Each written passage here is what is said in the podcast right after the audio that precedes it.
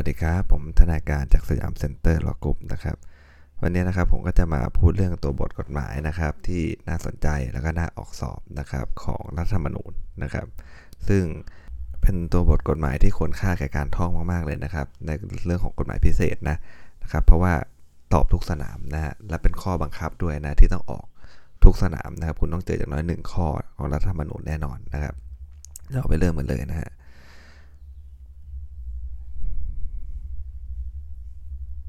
ผมจะเน้นเฉพาะมาตราที่ปรากฏอยู่ในธงคำตอบบ่อยๆนะครับ มาตราแรกคือมาตราที่ที่ 16 นะฮะเป็นการตรากฎหมายจำกัดสิทธิเสรีภาพของบุคคลนะการตรากฎหมายนะแฮชแท็กเขาขึ้นมาเลยนะครับว่าการตรากฎหมายนะเพราะนั้นเนี่ยเวลาเขามาแย้งตามพวกมาตรา 212อะนะครับว่ากฎหมายมันขัดหรือแย้งนี่นะครับมันขัดหรือแย้งกับรัฐธรรมนูญนะครับใช้บังคับไม่ได้เป็นกฎหมายที่ใช้ใช้บังคับกับคดีด้วยอะไรทำนองเนี้ยนะครับ ก็มาเริ่มบอกว่าการตรากฎหมายมาตรา 26 นะที่มีผลเป็นการจำกัดสิทธิหรือเสรีภาพของบุคคลนะฮะต้องเป็นไปตามที่กำหนดไว้นะครับในรัฐธรรมนูญนะครับต้องกำหนดไว้ในรัฐธรรมนูญนะในกรณีที่รัฐธรรมนูญเนี่ยไม่ได้กำหนดเออกำหนดเงื่อนไขไว้นะกฎหมายดังกล่าวเนี่ยนะครับเนี่ยเราดูนะฮะเรื่องนี้มันจะเป็นการที่ถ้ามาตรา 26อะมันจะเป็นเรื่องของการตรากฎหมายที่มันเป็นการจำกัดสิทธินะครับ สิทธิและก็เสรีภาพของบุคคลสองเรื่องนี้นะฮะจำกัดสิทธิเสรีภาพของบุคคลนะฮะกรณีที่เขาไม่ได้รัฐธรรมนูญไม่ได้บัญญัติเงื่อนไขไว้นะครับ การตราเนี่ยก็ต้องไม่ขัดต่อหลักนิติธรรม ไม่เพิ่มภาระหรือจำกัดสิทธิเสรีภาพของบุคคลเกินสมควรแก่เหตุนะและจะกระทบต่อศักดิ์ศรีของความเป็นมนุษย์ของบุคคลเนี่ยไม่ได้นะเราต้องระบุเหตุผลด้วยนะครับ เพราะนั้นเนี่ยเราก็ได้หลักแล้วว่าถ้าเขาสอบจะถามเราเงี้ยเนาะ นะครับเขาต้องถามให้เราอาจจะถามให้เราช่วยวินิจฉัยว่าไอ้กรณีแบบเนี้ยนะครับมันเป็นกรณีที่มันขัดต่อหลักนิติธรรมไหมมันเพิ่มภาระหรือเปล่าใช่ไหมฮะมันกระทบต่อศักดิ์ศรีความเป็นมนุษย์หรือเปล่าอะไรเงี้ยนะครับ เพราะว่าถ้ามันเป็นเนี่ย กฎหมายนั้นๆก็อาจจะไม่สามารถจะตราขึ้นมาได้ เพราะว่ามันขัดหรือแย้งกับรัฐธรรมนูญมาตรา 26 ซะแล้วนะครับนะหรือถ้าตราขึ้นไปปุ๊บเนี่ยตัวร่างก็จะถูกปัดตกตั้งแต่มาตรา 148 เลยก็ได้นะ โดยสสสวหรือโดยนายกถูกไหมฮะหรือพอถ้าประกาศใช้ออกไปแล้วเนี่ยก็อาจจะโดนมาตรา 212 ก็คือเป็นศาลหรือคู่ความในคดีนั่นแหละเขาดูว่าเออมันเป็นบทกฎหมายจะใช้บังคับแก่คดีนะ มันขัดหรือแย้งกับมาตรา 26 นี่ นะครับ ก็สามารถที่จะมายื่นเรื่องต่อศาลรัฐธรรมนูญได้ให้ศาลรัฐธรรมนูญวินิจฉัยนะครับกฎหมายตามวรรคหนึ่งครับจะต้องมีผลใช้เป็นการทั่วไปนะไม่มุ่งหมายใช้บังคับ แก่กรณีใดกรณีหนึ่ง หรือบุคคลบุคคลใดบุคคลหนึ่ง โดยเฉพาะเจาะจงนะต่อไปนะครับที่หน้าออกสอบได้นะมาตรา124 ครับ ในที่ประชุมสภาผู้แทนราษฎรนะที่ประชุมวุฒิสภานะครับ หรือที่ประชุมร่วมกันของรัฐสภาทั้งสองเลย สมาชิกผู้ใดก็จะกล่าวถ้อยคำใดครับในทางแถลงข้อเท็จจริงนะครับหรือแสดงความคิดเห็นและลงเสียงลงคะแนนย่อมเป็นเอกสิทธิ์เด็ดขาดเลยนะผู้นั้นเนี่ยจะนำไปฟ้องร้องสมาชิกผู้นั้นเนี่ยในทางใด ๆ ก็ไม่ได้นะครับ เราก็จะเห็นนะในเวลา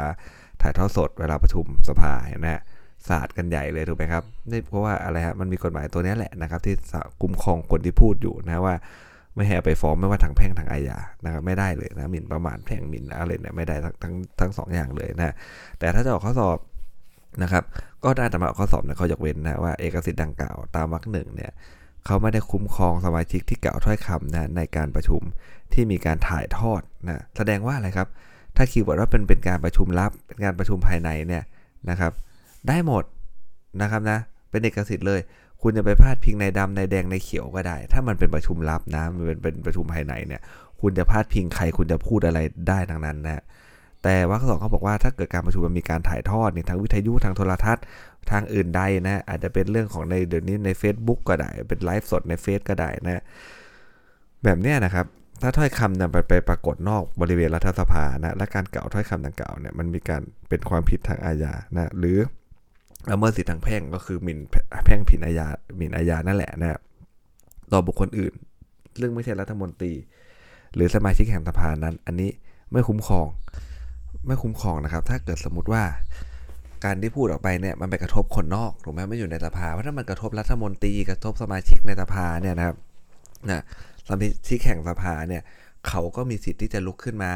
ต้แย้งได้อย่างที่เราเห็นถูกไหมครับนะยกมือขอให้ถอนคำพูดนู่นนี่นั่นได้ทางนั้นนะแต่นึกภาพครับถ้าเราอยู่นอกรัฐสภาเราไม่ได้เล่นการเมืองเงี้ยอยู่ดีๆนะมาด่าเราเอาด่าเราเอามาพูดว่าเราโกงอย่างงู้นอย่างนี้สมมตินะฮะแล้วเราไม่ได้เล่นการเมืองเราไม่ได้อยู่ในสภา เอาแล้วเราจะไปหักล้างเขาตรงไหน มันก็ไม่มีสิทธิ์จะไปหักล้างใช่ไหมฮะกฎหมายก็เลยบอกไอ้แบบเนี้ยไอ้แบบเนี้ยมันไม่คุ้มครองนะ เพราะนั้นเนี่ยคุณจะ สาดสีกันคุณจะอะไรกันเนี่ยนะครับ หรือคุณจะมาเอ่อกล่าวหาอะไรกันเนี่ยนะครับ คุณต้องเล่นเฉพาะรัฐมนตรีนะหรือสมาชิกแห่งสภาเท่านั้นถึงได้รับความคุ้มครองนะครับ ประมาณนี้นะครับ แล้วก็อาจจะออกสอบอาจจะนะ ก็จะเป็นวรรคท้ายนะเอกสิทธิ์ที่บัญญัติไว้นี่ก็คุ้มครองไปถึงตัวผู้พิมพ์ ผู้โฆษณารายงานการประชุมด้วยนะครับนะ นะผู้พิมพ์ผู้โฆษณารายงานการประชุมมุทิสภารัฐสภาแล้วแต่กรณีนะและคุ้มครองไปถึงบุคคล ซึ่งประธานในที่ประชุมอนุญาตให้แถลงข้อเท็จจริง หรือแสดงความคิดเห็นในที่ประชุมตลอดจนผู้ดำเนินการถ่ายทอดการประชุมด้วยแต่มันจะผิดไปซะหมดนะครับนะไม่รู้ช่องไหนบางทีก็ทุกช่องเลยนะหรือวิทยุกระจายเสียงหรือวิทยุโทรทัศน์ด้วยนะครับนะทั้งหมดสื่อเสออะไรได้รับ ซึ่งได้รับอนุญาตจากประธานสภาแห่งนั้นด้วยโดยอนุโลมนะครับ อีกมาตราหนึ่งที่น่าสนใจคือมาตรา125 ครับ ในระหว่างสมัยประชุมครับห้ามไม่ให้จับคุมขังนะหมายเรียกตัวนะสมาชิกสภาผู้แทนราษฎร หรือสมาชิกวุฒิสภาไปทำการสอบสวนในฐานะที่สมาชิกผู้นั้นเนี่ยเขาเป็นผู้ต้องหาในคดีอาญานะครับ อันนี้นี่ทำไม่ได้เลยนะครับทำไม่ได้เลยนะครับ เว้นแต่จะได้รับอนุญาตจากสภาที่ผู้นั้นเป็นสมาชิก หรือจับในขณะการทำความผิดคำตอบก็คือว่าอะไรครับ ถ้าออกนะ ผมว่ามันจับคุมขังก็ก็อาจจะออกได้นะ แต่ว่าหมายเรียกมานี้น่าออกกว่าเยอะ เพราะว่าผลมันไม่เหมือนกันนะนะครับ มันไม่เหมือนกันนะของสสสวกับกรรมการการเลือกตั้งไม่เหมือนกันนะกรรมการการเลือกตั้งคือห้าม เรียกตัวไปสอบสวนเลยนะแต่ของสสสวเนี่ยเขาห้ามเรียกตัวไปสอบสวนในฐานะที่เป็นผู้ต้องหานะเพราะนั้นเนี่ยถ้าเรียกตัวไปสอบสวนในฐานะที่เป็นพยาน อันนี้ ทำได้นะ หมายเรียกไปสอบคำให้การอะไรเงี้ยนะก็ว่าไปนะในฐานะพยานอย่างเงี้ยนะครับ ถามถ้อยคำอะไรเงี้ยนะทำได้นะครับนะ แล้วเขาก็ต้องไปด้วยนะ ถ้าไม่ไปก็ก็จะมีโทษมีอะไรเหมือนประชาชนคนทั่วไป เพราะเดี๋ยวนี้เนี่ยนะครับตำรวจเขาก็เป็นเทรนนะนะเป็นเทรนสมัยนี้อยู่แล้วว่า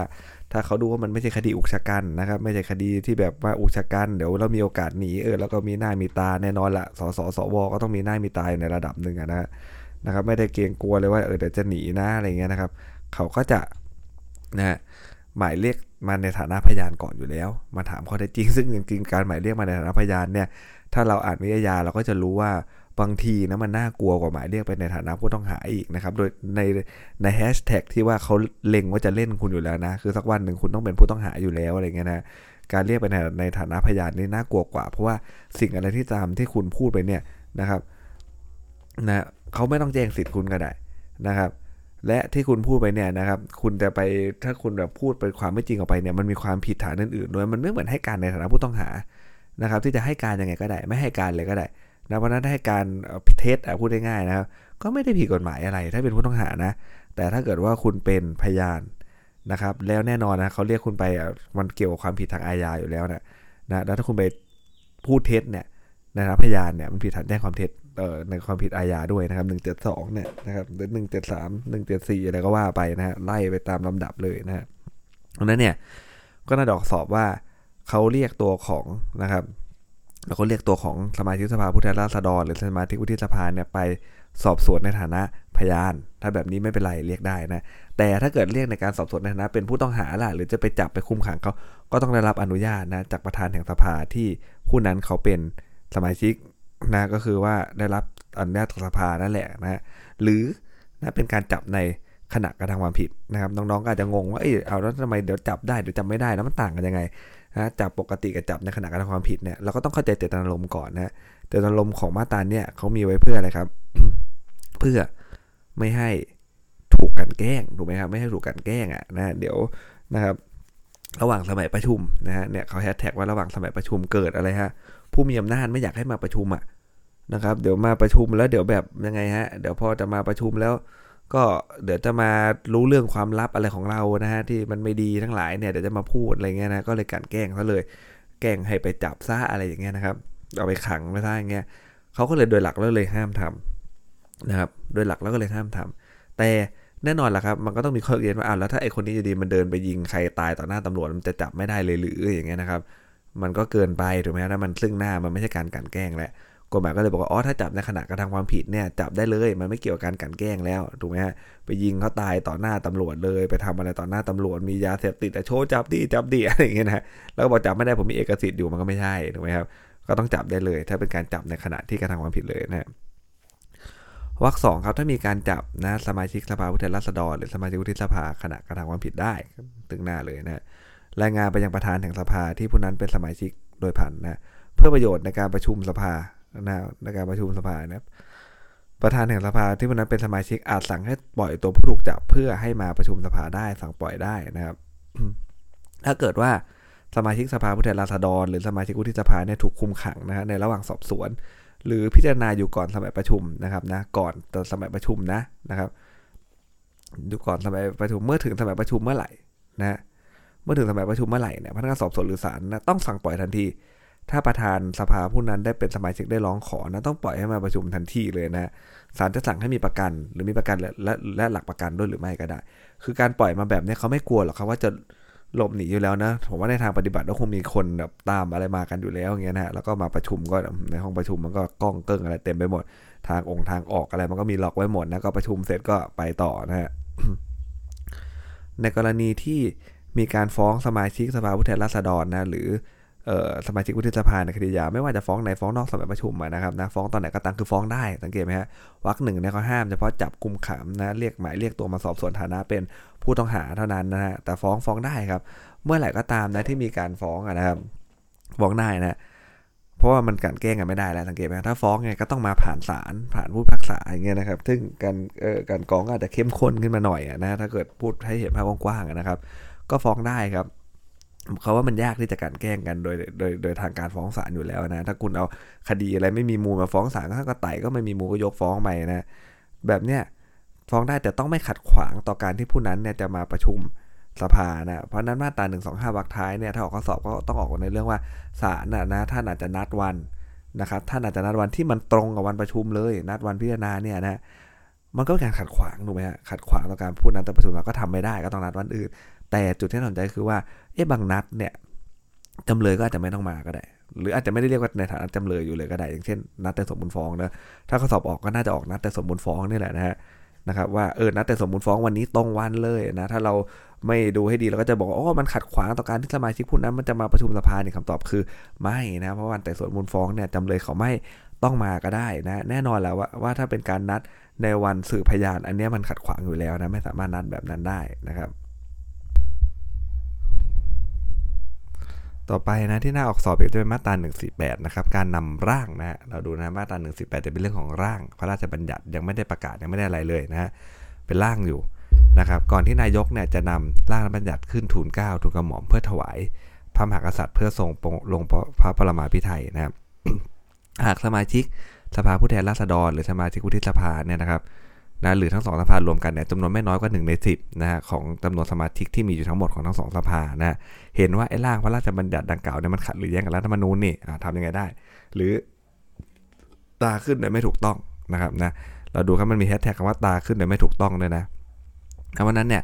ไอ้เรื่องขัดหรือแย้งในมาตรา212เนี่ยนะครับนะฮะก็มีสิทธิ์นะนะคู่ความศาลก็มีสิทธิ์แต่ว่าเรื่องตราขึ้นไม่ถูกต้องเนี่ย สงวนไว้นะครับ ให้บุคคลตาม 148 เท่านั้นนะฮะร่างพระราชบัญญัติเนี่ยตราขึ้นไม่ถูกต้องนะครับ ก็ให้ทำไงฮะรายงานต่อประธานที่ประธานสภาผู้แทนราษฎรประธานวุฒิสภาแล้วแต่กรณีนะครับแล้วก็ให้ประธานแห่งสภาเนี่ยที่ได้รับคำร้องมาเนี่ยนะครับนะก็ส่งให้สารรัฐธรรมนูญเพื่อวินิจฉัยนะครับ แล้วก็แจ้งนายกรัฐมนตรีให้ทราบโดยไม่จักษาแค่นี้เองนะผมว่าถ้าออกข้อสอบน่าจะออกเรื่องของสมาชิกเห็นนะฮะแต่ถ้าเป็นนายกเห็นล่ะ ถ้านายกเห็นว่าร่างพระราชบัญญัติดังกล่าวมันมีข้อความขัดแย้งกับรัฐธรรมนูญหรือตาขึ้นไม่ถูกต้องนะ ก็ให้ส่งนะครับร่างดังกล่าวเนี่ยให้กับสารรัฐธรรมนูญเพื่อวินิจฉัยนะครับส่งให้ได้เลยนะครับเพื่อวินิจฉัยแล้วก็ส่งเสร็จก็แจ้งให้ประธานทั้งสองสภาได้แหละทราบโดยไม่ชักช้านะ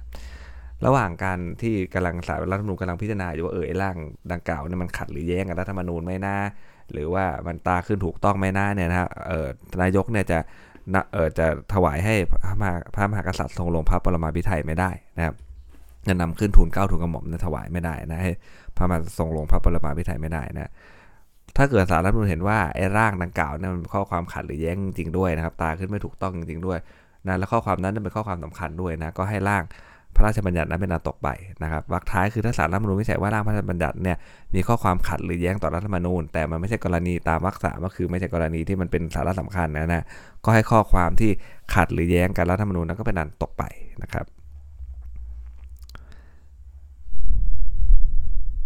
172 ครับ น่าสนใจนะการตราพระราชกำหนดนะ เพราะว่าจะมีเรื่องของโควิดเนอะที่ผ่านมาสักพักหนึ่งนะฮะนะครับผมว่าถ้าถ้าออกน่าจะออกมาเรื่องโควิด นะครับนะเพราะพระราชกำหนดเนี่ยมันฉุกเฉินเร่งด่วนเหลือเกินอะไรเงี้ยนะหรือว่าเรื่องของคณะกรรมการการเลือกตั้งเพราะช่วงนี้ก็กำลังเลือกตั้งอยู่นะเดี๋ยวเรามาดูพระราชกำหนดก่อนนะนะครับเดี๋ยวผมจะย่อยไปใน EP หน้านะครับมันจะได้ไม่ยาวมากจนเกินไปนะ เดี๋ยว EP หน้าจะมาต่อกันในเรื่องของการตราพระราชกำหนดนะครับสำหรับวันนี้สวัสดีครับ